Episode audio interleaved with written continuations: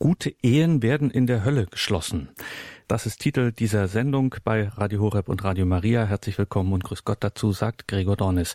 Schön, dass Sie jetzt hier mit dabei sind in dieser Sendung mit dem Theologen und Schriftsteller Alfred Sobel.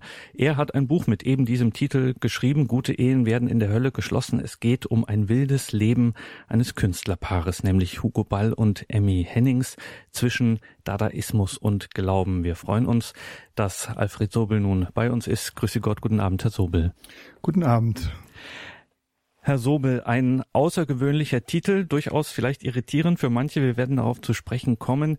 Dieses Künstlerpaar Hugo Ball und Emmy Hennings. Ich wage jetzt mal zu behaupten, wenn man nicht ein wirklicher Insider ist, wenn man sich in diesen Zeiten nicht auskennt, kennt man diese beiden Namen eher weniger. Wie sind Sie auf die beiden aufmerksam geworden? Und ja, es ist ja schließlich so weit gekommen, dass Sie über dieses Paar ein Buch geschrieben haben.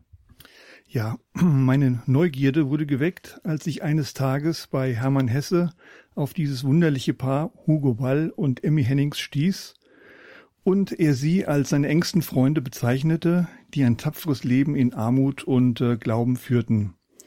Dabei bezeichnete Hermann Hesse das Leben von Ball sogar als Heiligenleben. Später entdeckte ich den ketzerischen Satz von Hugo Ball, es lebe der Kommunismus und die katholische Kirche. Und auch die Aussage von Emmy Hennings, ich finde es unanständig, vorsichtig zu leben, ich kann es nicht, sowie ihr Buch Hugo Balls Weg zu Gott. Da dachte ich mir, hier muss sich ein besonderes Leben verbergen und begann zu forschen. Und in der Tat entdeckte ich eine faszinierende Lebens- und Glaubensgeschichte, die heute nur noch wenigen Menschen bekannt ist. Wer waren diese beiden, Herr Sobel, Hugo Ball und Emmy Hennings? Wann lebten die? Hugo Ball, der von 1886 bis 1927 lebte, und seine spätere Frau Emmy Hennings gehören zu den vergessenen Namen der deutschsprachigen Literatur und des Katholizismus. Sie standen für kurze Zeit während des Ersten Weltkrieges mit der Erfindung der Kunstrichtung des Dadaismus im Rampenlicht der Öffentlichkeit, um sich anschließend der Schriftstellerei und dem katholischen Glauben zuzuwenden. Es war ein ungewöhnliches Leben mit zahlreichen Neben- und Umwegen, voll Irrtum, Zweifel und Sünde, das muss man so sagen, aber auch voll Heiligkeit. Die Liebe der beiden zueinander hatte Bestand trotz schwerer Verfehlungen wie Sucht und Affären und Untreue, aber die Liebe bestärkte letztlich die beiden in der Suche nach Gott. Gute Ehen werden in der Hölle geschlossen. Darum geht es hier in dieser Sendung. Wir sind im Gespräch mit dem Theologen und Autor Alfred Sobel, sprechen über sein Buch. Gute Ehen werden in der Hölle geschlossen. Das wilde Leben des Künstlerpaares Hugo Ball und Emmy Hennings zwischen Dadaismus und Glauben. Herr Sobel, ich weiß nicht genau, wo Sie das mal geäußert haben, aber ich meine, Sie haben mal geäußert, dass der Titel wohl vielleicht doch nicht so günstig gewesen wäre, weil er doch äh, vielfach auch für Irritationen sorgt. Es ist ein ungewöhnlicher Titel. Gute Ehen werden in der Hölle geschlossen. Was verbirgt sich hinter diesem Satz? Ja, Sie haben vollkommen recht. Jetzt im Nachhinein überlege ich manchmal, ist es der richtige Titel, aber bei meinem Titel Gute Ehen werden in der Hölle geschlossen handelt es sich um ein Zitat von Emmy Hennings. Die ersten Jahre des Zusammenlebens von Emmy Hennings und Hugo Ball waren geprägt von bitterer Armut, von Hunger und Hoffnungslosigkeit als Emigranten in der Schweiz während des Ersten Weltkriegs. Auf diesem Hintergrund schrieb Emmy Hennings, ich zitiere jetzt mal, bei uns scheint alles umgekehrt zu sein, anders als bei anderen Leuten.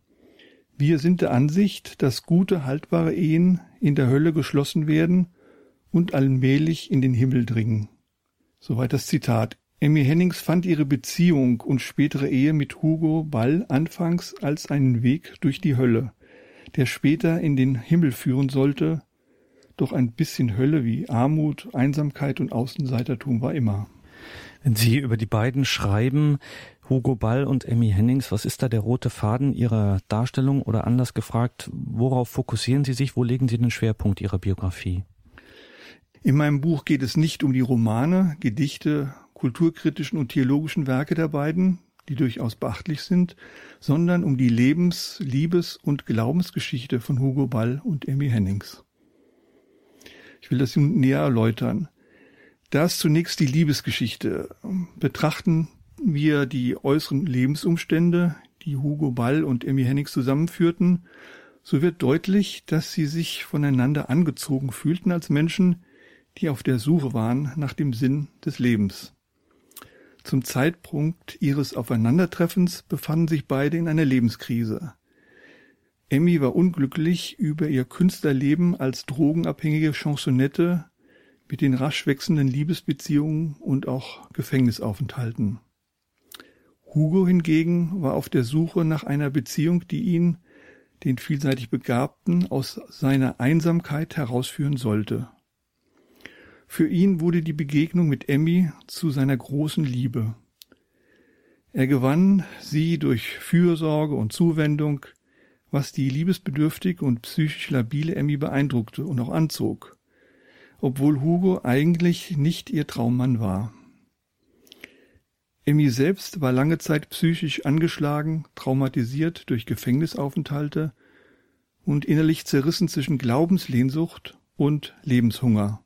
Hinter ihrer Exzentrik und Ruhelosigkeit verbarg sich aber die Sehnsucht, um ihrer selbst geliebt zu werden. Sie entdeckte in Hugo, dass jemand in existenziell schwierigen Grenzsituationen bedingungslos für sie da war. Nun ist die Frage, welche Rolle spielte der Glaube im Leben des Paares? Die Liebesgeschichte dieses Paares ist zugleich nämlich eine Glaubensgeschichte. Schon früh war Emmy davon überzeugt, dass es für eine Beziehung neben Leidenschaft auch eines gemeinsamen Glaubens bedürfe. Sie selbst lebte also ihren Glauben zeitlebens sehr eindringlich. In der Begegnung mit Hugo erfüllte sich ihr Herzenswunsch nach Glaubensgemeinschaft. Während der anfangs ungläubige Hugo in Emmy eine Frau sah, die ihm auf dem Glaubensweg voranging, den er selbst suchte. Nach seiner Hinwendung zum Katholizismus lebte Ball nicht die gemäßigte bürgerliche Version des Glaubens, sondern ein Katholizismus ohne Wenn und Aber. Durch die Hinwendung zum Glauben bekam das Leben der beiden neben ihrer Liebe ein Ziel und den lange gesuchten Lebenssinn.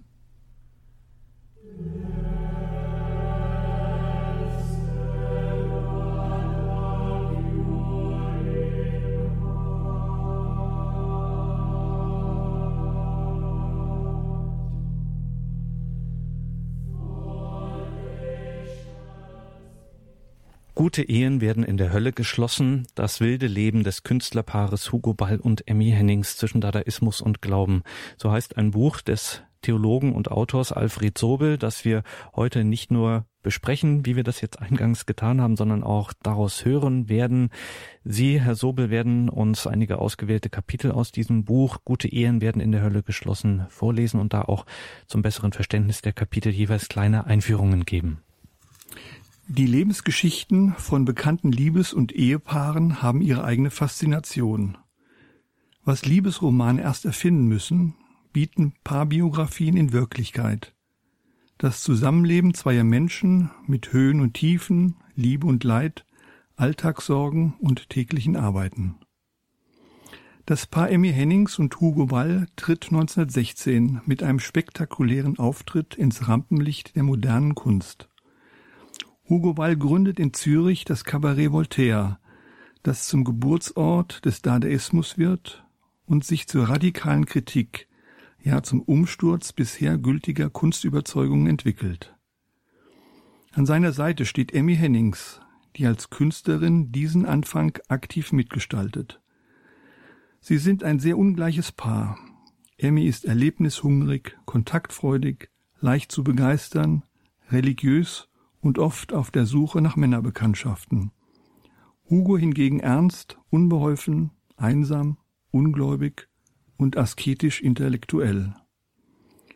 Beide stehen bei ihren ersten Begegnungen vor dem Nichts. In ihrer Orientierungslosigkeit suchen und treffen sie sich. Sie fühlen sich voneinander angezogen als Menschen, die auf der Suche sind nach einem Halt und Sinn des Lebens. Beim Betrachten von Fotografien Balls fällt auf, dass er sich oft dunkel kleidet. Zumeist trägt er Krawatte oder eine Fliege. Neben seiner späteren Frau und den Freunden wirkt Ball sehr groß und dünn. Der Kopf ist schmal, das Gesicht hager, die bleichen Lippen sind zusammengepresst.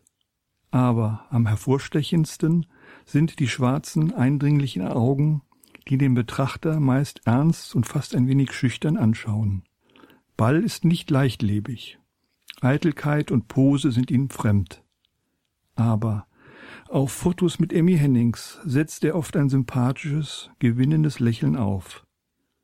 Er scheint im Zusammensein mit ihr aufzublühen, ja, sie wird die Liebe seines Lebens. Emmy Hennings hat sich gerne fotografieren lassen. Im Nachlass finden sich einige hundert Abzüge. Was an ihr auffällt, sind die wachen blauen Augen, die erwartungsvoll und sehnsüchtig den Betrachter anschauen. Sehnsucht ist eins der Gefühle, welche das ganze Leben Emmys durchzieht. Sie schreibt, ich wünsche, sehne sehr intensiv, es ist das Einzige, was ich kann, Sehnsucht meine sprühendste Farbe. Sie hat Sehnsucht, Schauspielerin zu werden, Sehnsucht, in fremde Länder zu reisen, Sehnsucht nach Freiheit und Unabhängigkeit, Sehnsucht nach Gott und Sehnsucht nach Liebe, auch der körperlichen. Aus dieser Sehnsucht wird Sucht durch jahrelange Abhängigkeit von Drogen. Zumeist lebt das Paar außerhalb der bürgerlichen Gesellschaft, immer am Rand des Existenzminimums. Was sie als Wahrheit erkannt haben, leben sie, koste was es wolle. Sie schreiben Bücher, die ihnen wichtig sind, ohne einen Verlag zu haben. Wagen sie immer wieder Neues und begehren gegen den Zeitgeist auf. In der Kunst mit der Gründung des Dadaismus, als Pazifisten und Kritiker des Militarismus während des Ersten Weltkrieges. Lange Zeit auf der Suche finden sie ihren Lebenssinn im Katholizismus, den sie konsequent leben, zum Unverständnis vieler Künstlerkollegen.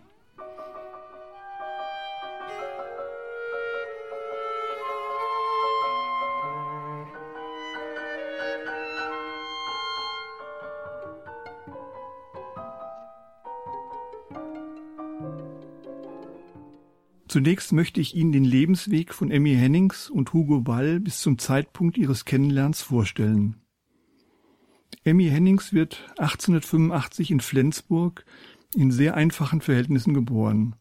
Als Kind entdeckt sie das Theater und ist fasziniert. Mit 18 geht sie zu einer Laienspielgruppe und reist damit durch ganz Deutschland, erlebt Hunger, Not und Gelegenheitsprostitution. Eine Jugendehe zerbricht, Sie hat einen großen Freiheitsdrang. Hugo Ball wird 1886 in Pirmasens in einer streng katholischen Familie geboren. Nach seinem Abitur studiert er Germanistik, Geschichte und Philosophie. Kurz vor der Dissertation bricht er das Studium ab, tritt aus der Kirche aus und wendet sich dem Theater zu und wird Dramaturg an den Münchner Kammerspielen. Emmy ist Anfang 1914 mit ihren Auftritten als Sängerin im Simplicissimus ein kleiner Star in der Münchner Szene. Ich lese nun aus dem Kapitel Erste Bekanntschaft einer Kabarettsängerin und eines Theaterregisseurs. Emmy Hennings hat um 1913 nicht den Sprung auf anerkannte Bühnen geschafft. Dafür ist sie bekannt und gefragt in den Künstlercafés, Varietés und Kabarets der Münchner Bohème Sie tanzt, singt und rezitiert und fällt auf. In den alternativen Künstlerkreisen wird sie bewunderter und begehrter Mittelpunkt. Heute würde man sagen, sie ist ein Star in der Bohem-Szene. Trotzdem ist Emmy Hennings mit ihrer Lebenssituation unzufrieden. Die 27-jährige Diseuse, Sängerin und Dichterin steckt 1913-14 in einer existenziellen Krise. Sie schreibt, meine eigentliche Bekanntschaft mit Hugo Ball fällt in eine Epoche meines Lebens, die mir am unbegreiflichsten geblieben ist. Mit meinem Beruf, allabendlich den Leuten etwas vorzusingen, war ich nicht zufrieden. Das leicht gewonnene Beliebtsein ermüdete mich. Ich suchte, aber ich wusste nicht, was ich suchte. Ich war am Ende. In diesem Zustand begegnet sie dem ein Jahr jüngeren Hugo Ball, der in einer produktiven Lebensphase voller Schaffenskraft steckt.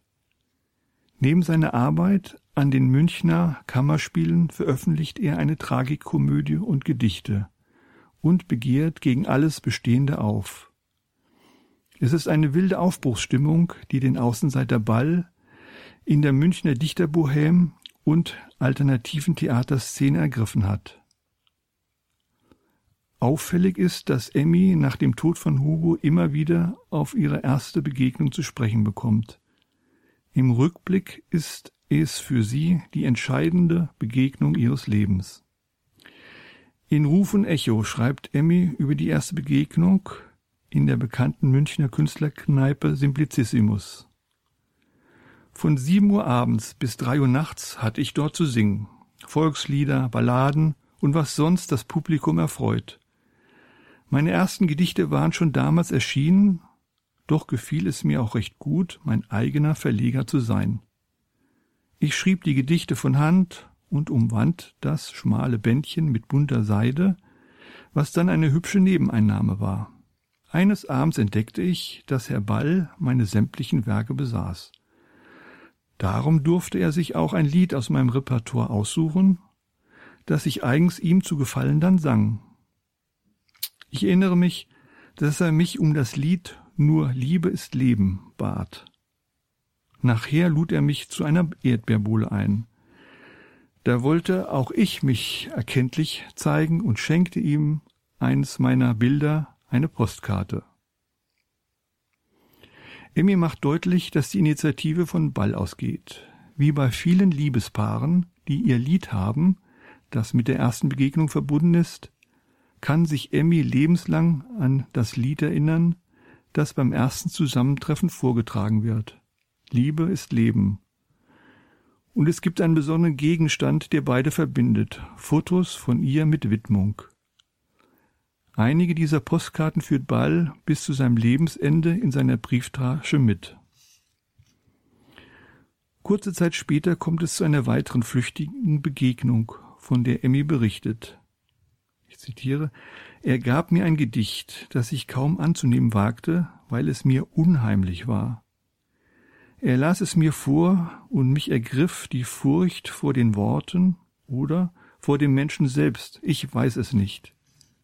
Das Gedicht, betitelt Der Henker, war meines Empfindens nach ein Gemisch von Blasphemie und Frömmigkeit, unausgeglichen, ja tobend auch in der Form, ein Orkanstil, vor dem ich Angst hatte. Nicht nur der Inhalt des Gedichtes stößt Emmy ab, auch mit seiner Person kann sie nichts anfangen. Im Rückblick reflektiert Emmy diesen misslungenen Anfang. Es gibt Menschen, die sich rein physisch unwiderstehlich zueinander hingezogen fühlen. Dieser unerklärbaren Anziehungskraft hatte ich mich selbst einmal nicht zu entziehen gewusst. Gewiss sah ich auch das Schöne und Reizvolle an Hugo Ball, was seine äußere Erscheinung anbetrifft, aber dies war nicht im mindesten ausschlaggebend für mich, ihn mir zum Gefährten zu erwählen. Eins ahnte ich zum Voraus, dass dies der Mann war, mit dem ich beten konnte. Dies war das einzige Motiv, das mich bestimmte, mich ihm vollkommen anzuvertrauen. Die erste Ehe Emmys scheiterte auch daran, dass ihr damaliger Ehemann Atheist war.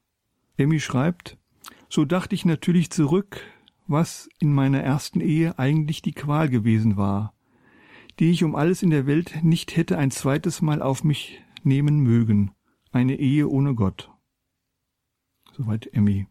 Es fällt auf, dass sie, die von Kindesbeinen gläubig ist, Männer zum Glauben führen will, sie an ihrem Glauben teilhaben lässt. Sie wünscht sich stets einen Partner, der mit ihr im Alltag den Glauben teilt. Hugo Ball aber ist 1913-14 freigeistig und 1912 aus der Kirche ausgetreten. Deshalb schreibt Emmy im Nachhinein, Wem das Leben und die Wandlungen Hugo Balls bekannt sind, könnte hier einwenden, dass es mit uns beiden doch wenig nach Beten ausgesehen habe und ich müsste dies beschämt zugeben, es sah nicht danach aus.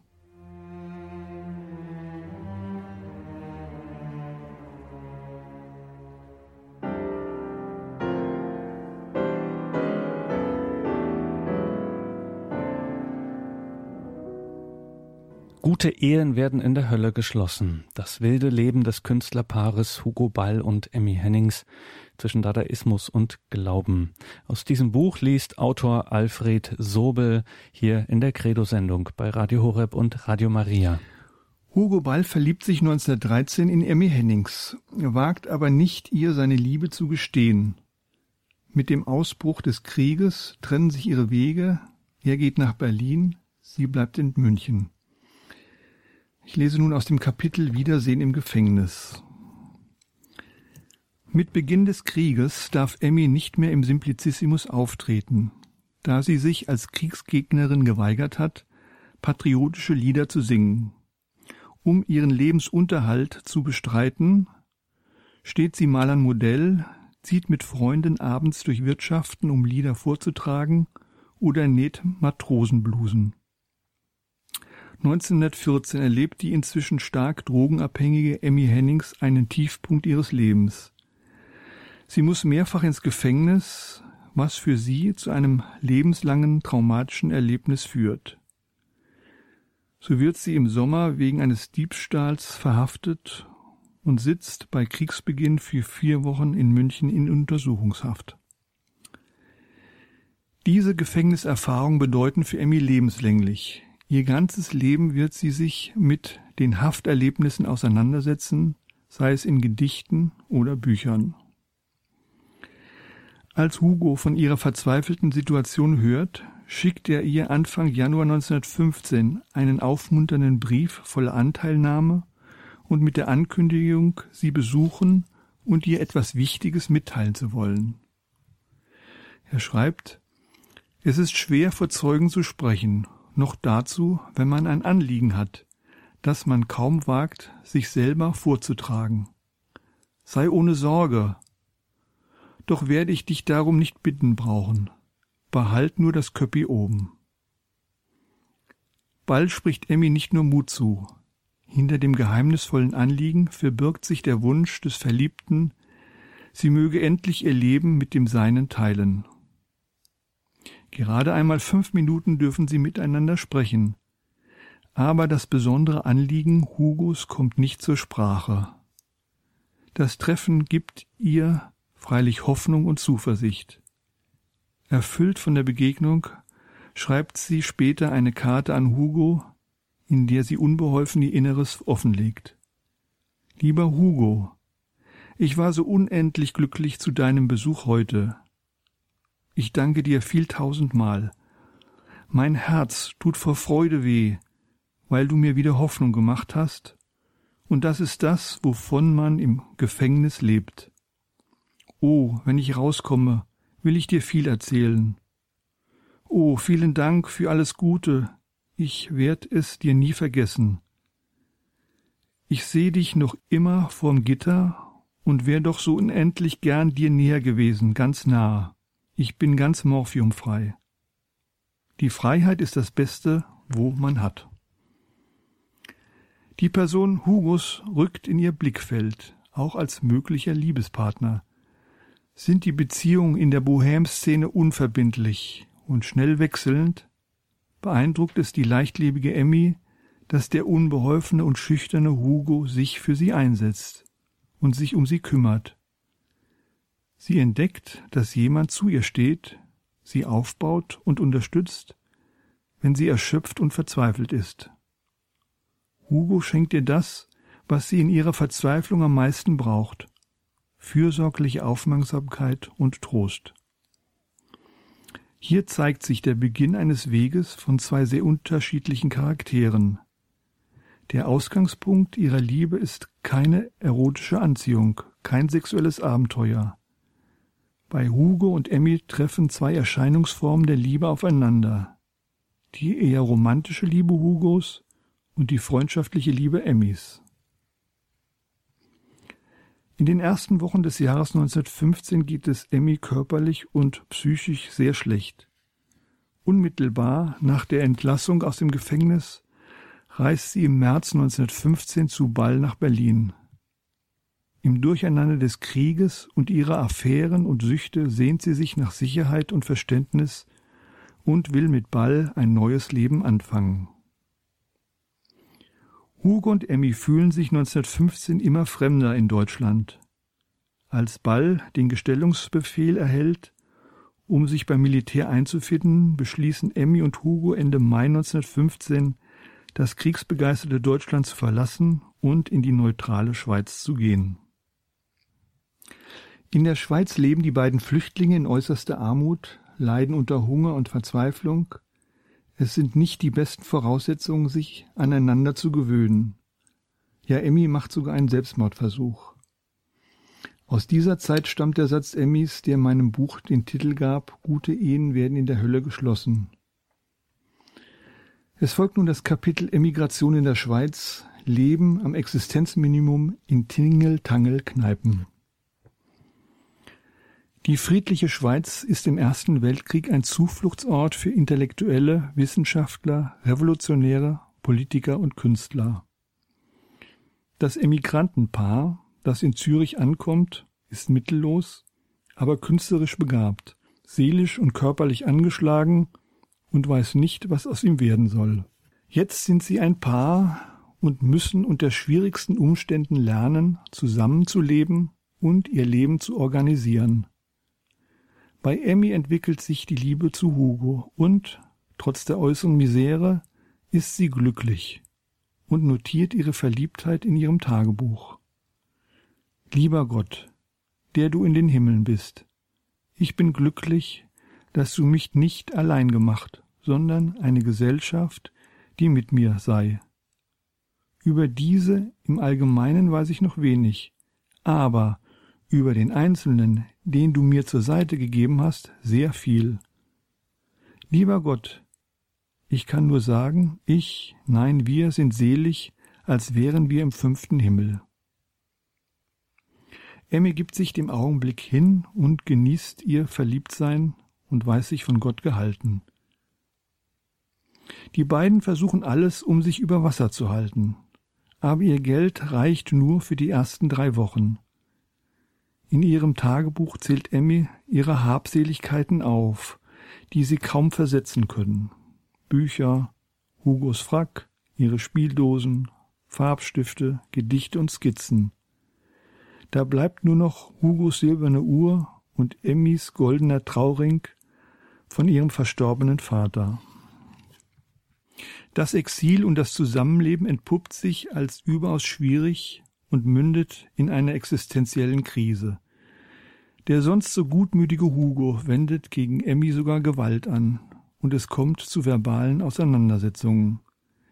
Emmy versinkt wieder in den Sumpf von Prostitution, Geldnot, Drogenabhängigkeit, dem sie eigentlich entfliehen will.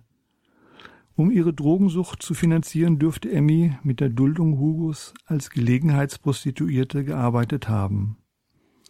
Beide wissen in ihrer Not und ihrem Beziehungsstress nicht mehr weiter. Sie haben nicht ausreichend Zeit, sich aneinander zu gewöhnen und ein Paar zu werden, um den Herausforderungen des Exils standzuhalten. Um nicht zu verhungern, muss Hugo Bettelbriefe an Freunde und Bekannte schreiben, was ihm schwerfällt. Die pragmatische Emmy besinnt sich auf ihre Fähigkeiten als Sängerin und Tänzerin und findet einen Ausweg. Sie ziehen durch Kneipen im Züricher Vergnügungsviertel, sie singt und er begleitet sie mehr schlecht als recht auf der Gitarre. Aufgrund ihrer Kabaretterfahrung bekommt sie ein Engagement als Diseuse im Kabarett Bonbonniere. Vom Oktober bis Ende Dezember 1915 finden beide beim Varieté-Ensemble Maxim Unterschlupf und treten zusammen mit Schlangenmenschen, Zauberern und Tänzerinnen auf. Auf Drängen Emmys wird Hugo als Pianist engagiert, wofür er 40 Franken monatlich erhält. Das Paar erlebt harte Monate. Häufiger Wohnungswechsel, Hunger, Krankheit, Meinungsverschiedenheiten und Bespitzelungen durch Schweizer Behörden erschweren den Alltag. Die schwierigen Lebensumstände und die Dauerbelastung führen zu emotionalen Krisen und psychischem Ausgebranntsein. Emmy empfindet die Emigration als Gefängnis und Hugo fühlt sich wie Daniel in der Löwengrube. Ende Dezember 1915 jedenfalls planen Emmy und Hugo, in einer kleinen Weinstube ein literarisches Kabarett aufzumachen.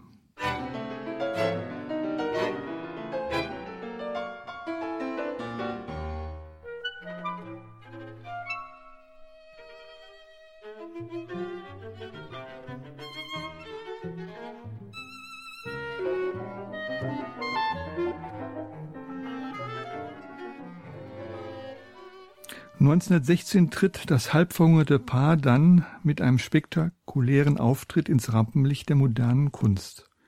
Es gründet in Zürich das Cabaret Voltaire, das zum Geburtsort des Dadaismus wird.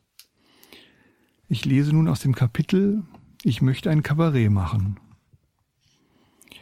Aus dem Hinterzimmer der Kneipe Meierei in Zürich ist Anfang Februar 1916 ein fleißiges Hämmern und Räumen zu hören. Der Saal ist ein einziger Raum mit zugeklebten Fenstern, ohne Kleidablage und mit schummriger Beleuchtung. An den schwarz gestrichenen Wänden bringen junge Männer futuristische Plakate und moderne Bilder zeitgenössischer Künstler wie Picasso, Hans Arp und Max Oppenheimer an. Eine junge Frau verteilt die Tische für etwa 50 Besucher im Raum, denn am Abend soll die Eröffnung des Cabaret Voltaires stattfinden.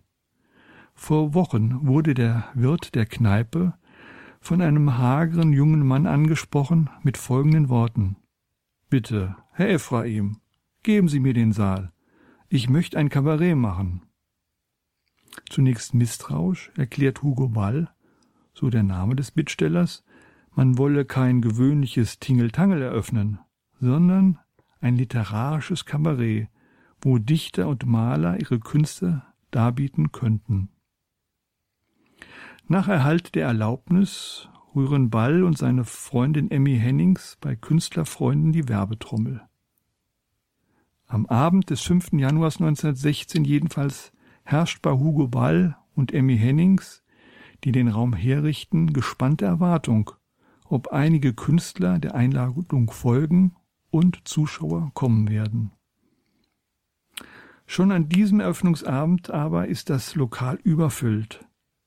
Der Zigarren- und Pfeifenrauch des zumeist jugendlichen Publikums ist so dicht, dass man die Künstler auf dem Podium kaum erkennen kann. Das Publikum erwartet etwas Besonderes und wird nicht enttäuscht. In rascher Folge wechseln sich Chansons, Musikstücke, Rezitationen und Lesungen von unterschiedlichen Künstlern ab. Die Premiere ist ein voller Erfolg was wie ein Lauffeuer durch die Presse geht und durch Mundpropaganda in ganz Zürich bekannt wird.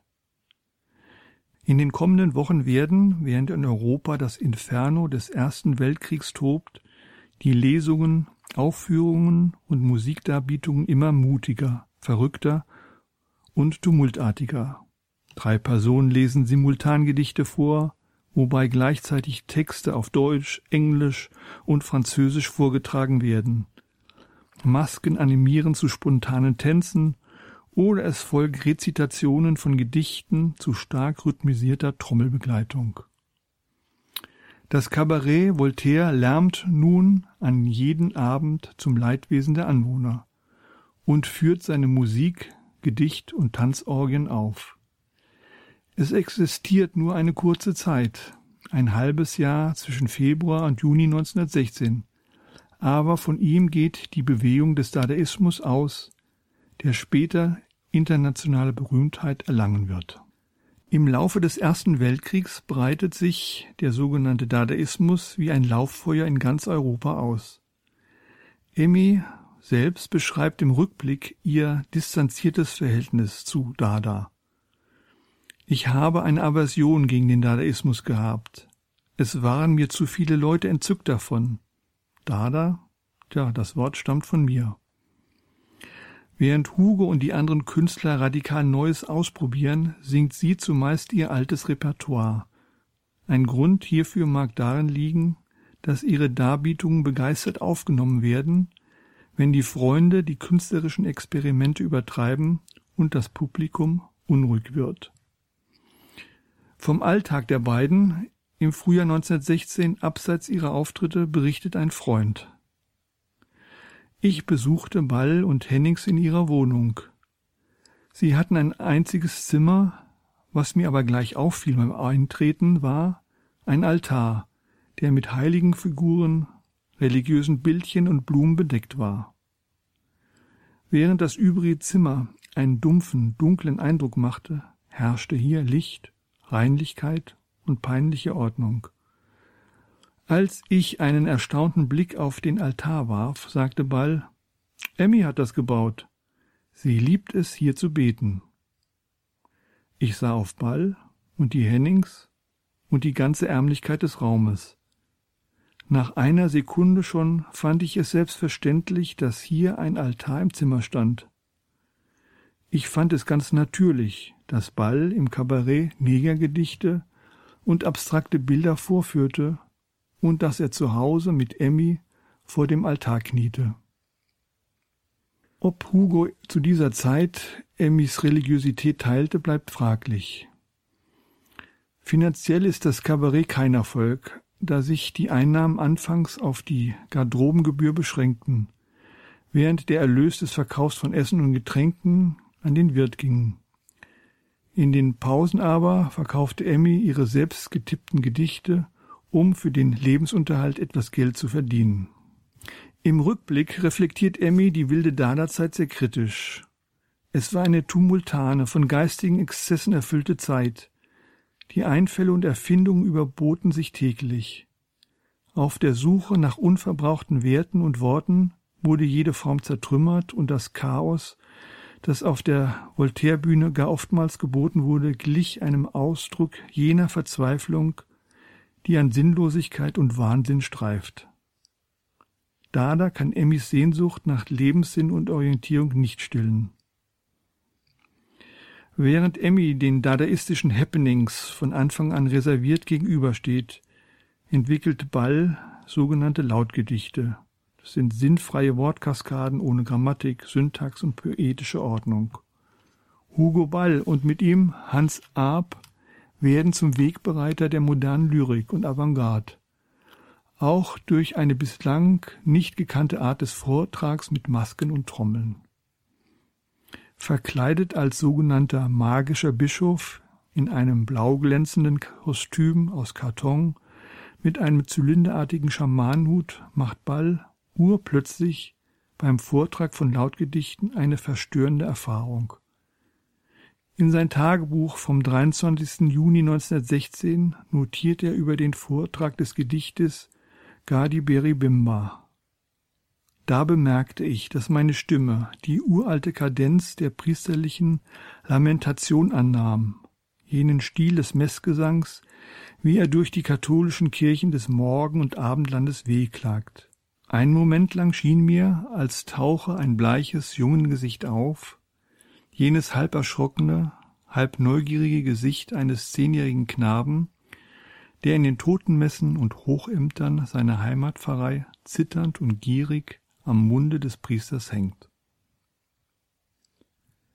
Ball beschreibt hier die Tiefenwirkung seiner eigenen Lautdichtung.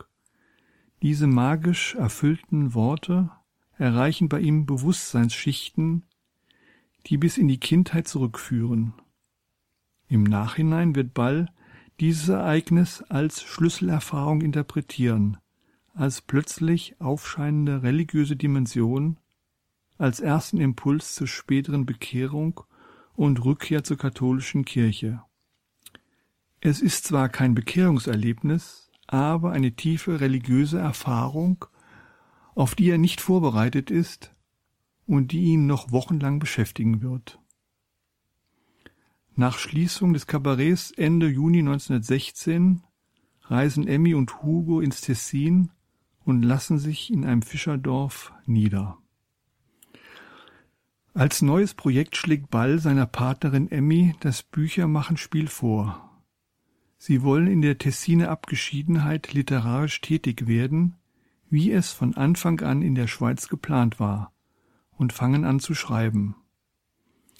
In der Zeit zwischen Ende Juli bis Oktober 1916 verarbeitet das Paar persönliche Erlebnisse. Hugo seine Kabaretterfahrungen und Emmy ihre Gefängnisaufenthalte. Schreiben wird für sie ein Mittel, ihre Erlebnisse und psychischen Krisen zu bewältigen. Es sind Versuche, gedankliche Ordnung herzustellen und ihre Gefühle in Sprache zu fassen. Für Emmy ist dieser Rückzug an den Schreibtisch ein großer Einschnitt. Statt in einem großen Freundeskreis zu leben und zu diskutieren, nachts vor Publikum aufzutreten, Beifall zu ernten und die Abwechslungen der Stadt zu genießen, widmet sie sich nun in ländlicher Einsamkeit ausschließlich dem Schreiben. Hugo hingegen ist glücklich, sich mit Lesen und seinen literarischen Arbeiten beschäftigen zu können. Sie mieten sich in einen Gasthof ein, wo sie selbst wirtschaften und kochen können. Morgens geht das Paar an den Strand, um zu baden, abends spazieren sie unter dem Nachthimmel im Garten.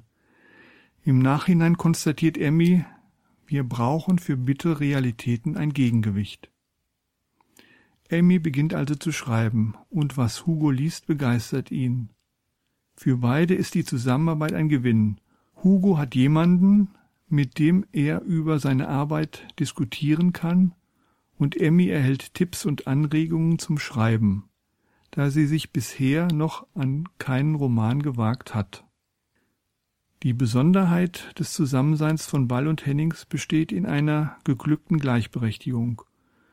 Konkurrenz beim literarischen Schaffen kennen sie nicht, nur den gemeinsamen Kampf ums Überleben. Auch der Alltag wird gemeinsam bewältigt. Hugo wird sich im Tessin bewusst, dass er seine religiösen Orientierungen verloren hat und er sich im Zustand der geistigen Obdachlosigkeit befindet.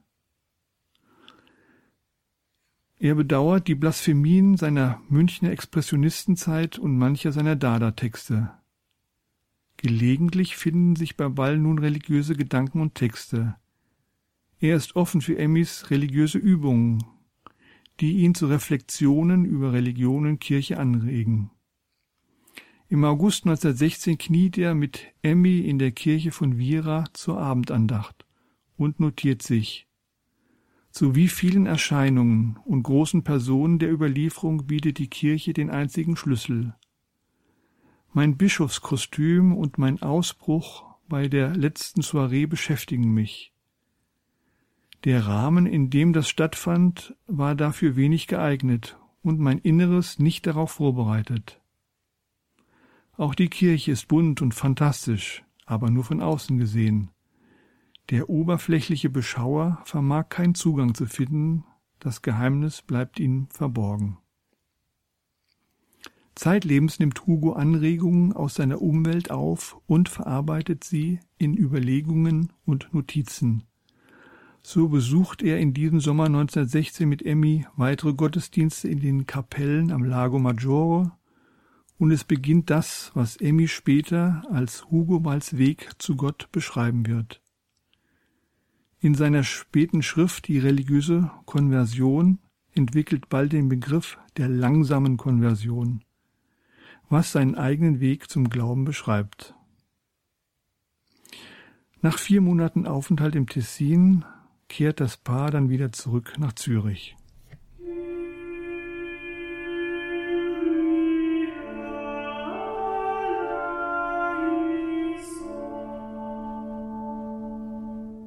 Sie haben eingeschaltet bei Radio Horeb und Radio Maria. Heute hören wir Auszüge aus dem Buch Gute Ehen werden in der Hölle geschlossen. Das wilde Leben des Künstlerpaares Hugo Ball und Emmy Hennings zwischen Dadaismus und Glauben. Es liest der Autor Alfred Sobel. Die nächsten Monate herrscht ein reges Hin und Her zwischen Zürich, dem Tessin und anderen Orten in der Schweiz. Im Dezember leben Emmy und Hugo in Zürich räumlich getrennt. Er wohnt im Vorort Riesbach zur Untermiete, sie in der Stadt in einem Hotel und arbeitet sehr fleißig an ihrem Roman. Über Balls alltägliches Verhalten zur exzentrischen und wieder drogenabhängigen Emmy gibt es einen anrührenden Bericht von Friedrich Glauser. Über ein Treffen mit Ball im Januar 1917 im Künstlercafé Odeon schreibt Glauser. Als ich an einen Tisch trat neben der Tür in einer Nische, stand dort ein großer Mensch auf, der mir schweigend und lächelnd die Hand drückte. Ball spricht nicht viel. Wieder geht die Tür auf, ein kleines, blondes Geschöpf, dem auch der grünspannige Sweter nichts von seiner Zierlichkeit rauben kann.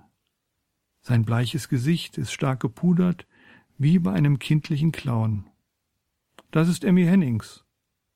Sie blickt mich zuerst misstrauisch an. Ihre kleine Hand mit den abgebissenen Nägeln ist fieberheiß, und diese Hitze will gar nicht zu dem weißen Gesicht passen. Sehr erregt ist diese kleine Frau, sie zittert, immer ein wenig, wie eine bunte Papierschlange vor einem Ventilator. Nun stürzt sie sich in die Erzählung eines grauenhaften Erlebnisses, das sie am Abend zuvor gehabt hat. Geht sie da am See spazieren im dichten Nebel. Da, plötzlich sieht sie auf einem von einer Laterne beschienenen Baum ihre Großmutter sitzen. Ich sage ganz laut Großmutter, aber die alte Frau schaut mich nur an und schweigt. Es hat mich ein großer Schauer gepackt. Was hat das wohl zu bedeuten? Das geht doch nicht. Die Stimme wird weinerlich. Ich kann doch meine tote Großmutter nicht einfach so auf einem Baum sitzen lassen. Was meinst du, Hugo? Soll man da machen? Es ist möglich, viel Aufschluss über den Charakter seiner Mitmenschen zu erlangen, wenn man sie beobachtet, wie sie sich einer sogenannten Exzentrizität ihrer Mitmenschen gegenüber verhalten. Ich schweige und sehe Ball an.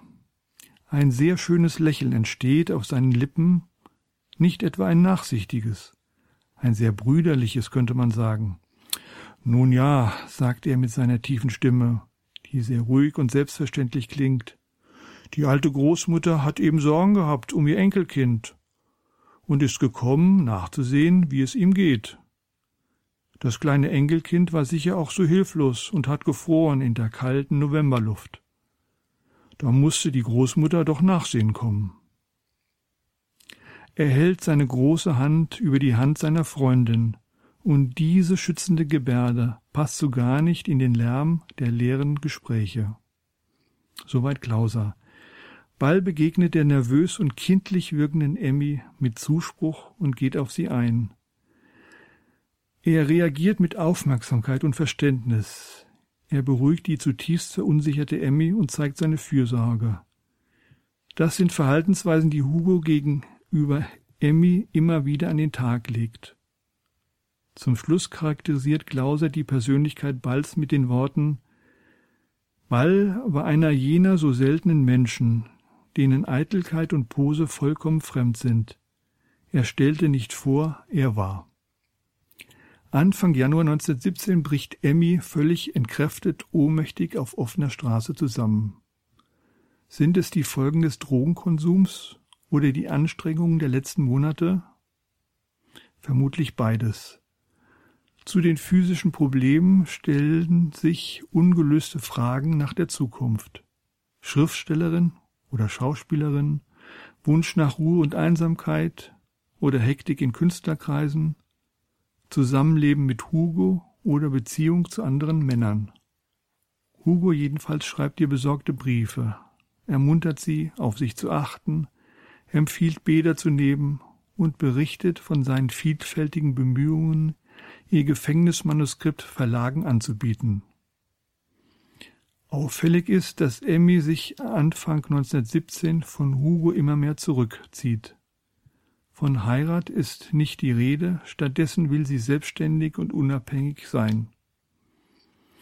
Trotz der Bemühungen Balls um Emmy schlittert die Beziehung in eine handfeste Krise, zumal ihr ehemaliger Liebhaber Hadekopf in der Schweiz auftaucht, sie umwirbt und sie sich immer wieder treffen. Die lebhaft exzentrische Emmy schwankt, ist unsicher und leicht beeinflussbar. Ich lese nun aus dem Kapitel Ein Paar in der Krise. Wie soll es weitergehen? Beide sind wieder einmal ratlos. Schließlich reist Ball im Herbst 1917 nach Bern, um sich nach einer Verdienstmöglichkeit umzusehen. Er lebt dort vom September 1917 bis zum Frühjahr 1920 und wendet sich dem politischen Journalismus zu. Für seinen und Emmys Lebensunterhalt verhandelt er immer wieder mit Verlagen und Zeitschriftenredaktionen über die Veröffentlichung von seinen und Emmys Manuskripten. Geplagt von drastischem Geldmangel, an einem Tag hat er noch einen Franken in der Tasche, ernährt sich Hugo oft tagelang nur von ein paar Birnen, während Emmy im Tessin mit Wassersuppe Vorlieb nehmen und sogar Briefmarken anschreiben lassen muss, wenn sie Hugo schreiben will. Ab April 1918 verbessert sich die Lage. Ball wird festes Mitglied der Redaktion der Freien Zeitung, was ihm nach langer Zeit größter finanzieller Not erstmals regelmäßige Geldeinkünfte beschert. Emmy, die wieder ein selbstbestimmtes Leben führen möchte, lebt bis Ende 1918 von Hugo getrennt und hält sich bis auf wenige Besuche bei ihm in Ascona, Zürich oder Locarno auf. Es ist eine schwierige Phase für ihre Beziehung. Emmy, die sich von Hugo unverstanden fühlt, hat schon seit dem Frühjahr eine Veränderung ihrer Situation gefordert. Sie will mehr Freiheit und Eigenständigkeit, da sie sich in der Partnerschaft eingeengt fühlt. Hugo zeigt Verständnis für Emmys Freiheits- und Unabhängigkeitsstreben, versucht aber wenigstens per Brief Kontakt zu halten und ist unglücklich, wenn er nicht jeden Tag von ihr Nachricht erhält. Seine Briefe sind ergreifende Liebesbriefe eines Verzweifelnden, der um seine Geliebte kämpft. Bei ihm ist Fürsorglichkeit gepaart mit erdrückender Sorge. Emmy, die Hugos Fürsorge als Ausweis seiner besonderen Liebe erlebt hat, als sie im Gefängnis war, erlebt die Fürsorge jetzt als einengendes Verhalten. Was bisher als anziehend erschien, wirkt jetzt eher einschränkend. Was Hugo ahnt und insgeheim befürchtet, wird Wirklichkeit. Emmy, die seit Oktober 1917 wieder häufig in Zürich ist, trifft sich mit ihrem früheren Liebhaber Hardekopf und verliebt sich zugleich in den gut aussehenden, feurigen Spanier Del Valle. Die lebenshungrige Emmy pendelt zwischen Ascona und Zürich, zwischen Schreiben und Auftritten in Varietés, zwischen Arbeit in einer Zigarettenfabrik und als Haushaltshilfe sowie zwischen Männern wie Ball, Hadekopf und Del Valle. Alle drei umwerben Emmy. Hugo als zuverlässiger, treusorgender Freund, Hadekopf als ehemaliger Liebhaber, der mit ihr nach Deutschland reisen möchte und der Spanier, der sie mit seinem südländischen Charme fasziniert. Von Oktober 1917 bis Anfang 1918 lebt Emmy ihre Liebe mit Del Valle. Sie hilft dem Journalisten bei Übersetzungen und bei seinen politischen Aktivitäten. Er begleitet sie zu Varieté-Vorstellungen in Schaffhausen und Winterthur. Ihre Auftritte als Sängerin finden in zwielichtiger Umgebung statt, einem Milieu, das sie eigentlich hinter sich lassen möchte. Hugo entdeckt alsbald Emmys Liebesaffäre und ahnt, dass der liebenswürdige und beliebte Del menschliche Qualitäten besitzt, die Emmy an ihm vermisst. Leichtlebigkeit und sprühendes Temperament. Im Dezember umwirbt Hugo sie sehr eindringlich in einem herzzerreißenden Brief. Putzilein, Hugo will dir nichts Böses tun, der will nur, dass du ihn lieb, lieb, lieb hast. Ja, ja, der ist gar misstrauisch geworden und kopfscheu. Dann wird er wieder traurig und lässt den Kopf hängen wie ein krankes Pferd. Als Hugo merkt, dass er bei Emmy mit seinen Briefen wenig auszurichten vermag, kämpft er um ihre Liebe. Er schreibt direkt an seinen Konkurrenten, um seinen Besitzanspruch geltend zu machen. Doch der Spanier geht nicht auf den Brief ein. Deshalb fährt der hochgradig erregte Ball nach Zürich und versucht, dem Paar aufzulauern. Was folgt, klingt wie aus einem billigen Groschenroman, wenn der gemeinsame Freund Hans Richter in seinen Erinnerungen schreibt Ball verfolgte die beiden mit einem Revolver in der Tasche. Und die beiden Liebenden verbargen sich in meiner Wohnung, wo sie mit knapper Not Ball entkamen. Da Emmy ihre Entscheidung nicht selber treffen konnte, bewog ich Emmy schließlich, zu Hugo zurückzukehren. Nach wochenlangem Ringen und dem Drängen von Hugo entscheidet sie sich gegen den Spanier. Aber auch für Hugo? Sie kehrt jedenfalls nicht zu Ball zurück, sondern fährt Mitte März 1918 ins Tessin, um wieder für sich allein zu sein. Das Vertrauen ist schwer beschädigt, auch Hugo fühlt sich verletzt und macht ihr Vorwürfe. Beide bemühen sich um Annäherung. Er schenkt ihr zu Ostern einen kleinen Stoffeisbären, sie schickt ihm einen Strauß Blumen. Die zahlreichen Briefe zeigen eine stetige Zuwendung und wachsende Vertrautheit, wobei Pläne geschmiedet werden, wieder zusammenzuziehen. Emmy besucht nun gelegentlich Hugo in Bern und er bittet sie, immer wieder zu kommen. Dabei beschreibt er ihr das zukünftige Zusammensein in den buntesten Farben. Ich denke mir den Sommer so schön, wenn wir wieder zusammensitzen beim Kaffee und in der schönen Nacht und sprechen so intensiv und einsam, als wären nur wir beide auf der Welt. Dies schöne Glück, Emmilein, zwischen uns beiden, wir wollen es ganz empfinden. Du hast mir den blauen Himmel geschenkt und den hellen Blumensee und dich selbst. Hugo zieht seine Liebste in seine Tagträume hinein. Er malt ihr, trotz der aktuellen materiellen Misere, in der sie leben, eine glückliche Zukunft aus. Hugos Versprechen und Aussicht, gemeinsam im Paradies zu leben und einander zu wachsen, klingt kitschig. Aber wer kann auf Dauer in schwierigsten Verhältnissen leben ohne die Hoffnung, dass irgendwann einmal alles gut werden wird.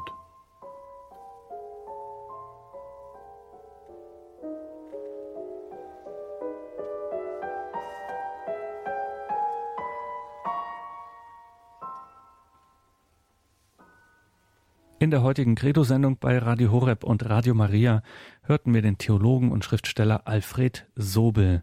Er las aus seinem Buch Gute Ehen werden in der Hölle geschlossen, das wilde Leben des Künstlerpaares Hugo Ball und Emmy Hennings zwischen Dadaismus und Glauben. Erschienen ist dieses Buch im FE Medienverlag. Dort können Sie es erwerben. Die genauen Angaben dazu finden Sie auch im Infofeld zur Sendung auf horeb.org. Alfred Sobel, Gute Ehen werden in der Hölle geschlossen. Danke, Herr Sobel, für heute. Wir haben noch eine zweite Sendung vorgesehen. Was erwartet uns dann? In der nächsten Sendung folgen wir dem weiteren außergewöhnlichen Lebensweg von Hugo Ball und Emmy Hennings. Wir erleben die Heirat der beiden nach einer lebensbedrohlichen Krankheit Emmys, ihren erfolglosen Versuch in Deutschland Fuß zu fassen, wie Hugos langsame Konversion zum Wiedereintritt in die katholische Kirche führt und wie das Paar in Hermann Hesse einen guten und zuverlässigen Freund fürs Leben findet. Hugo Ball wird schließlich zum Mystiker und stirbt erst 41-jährig in den Armen seiner Frau.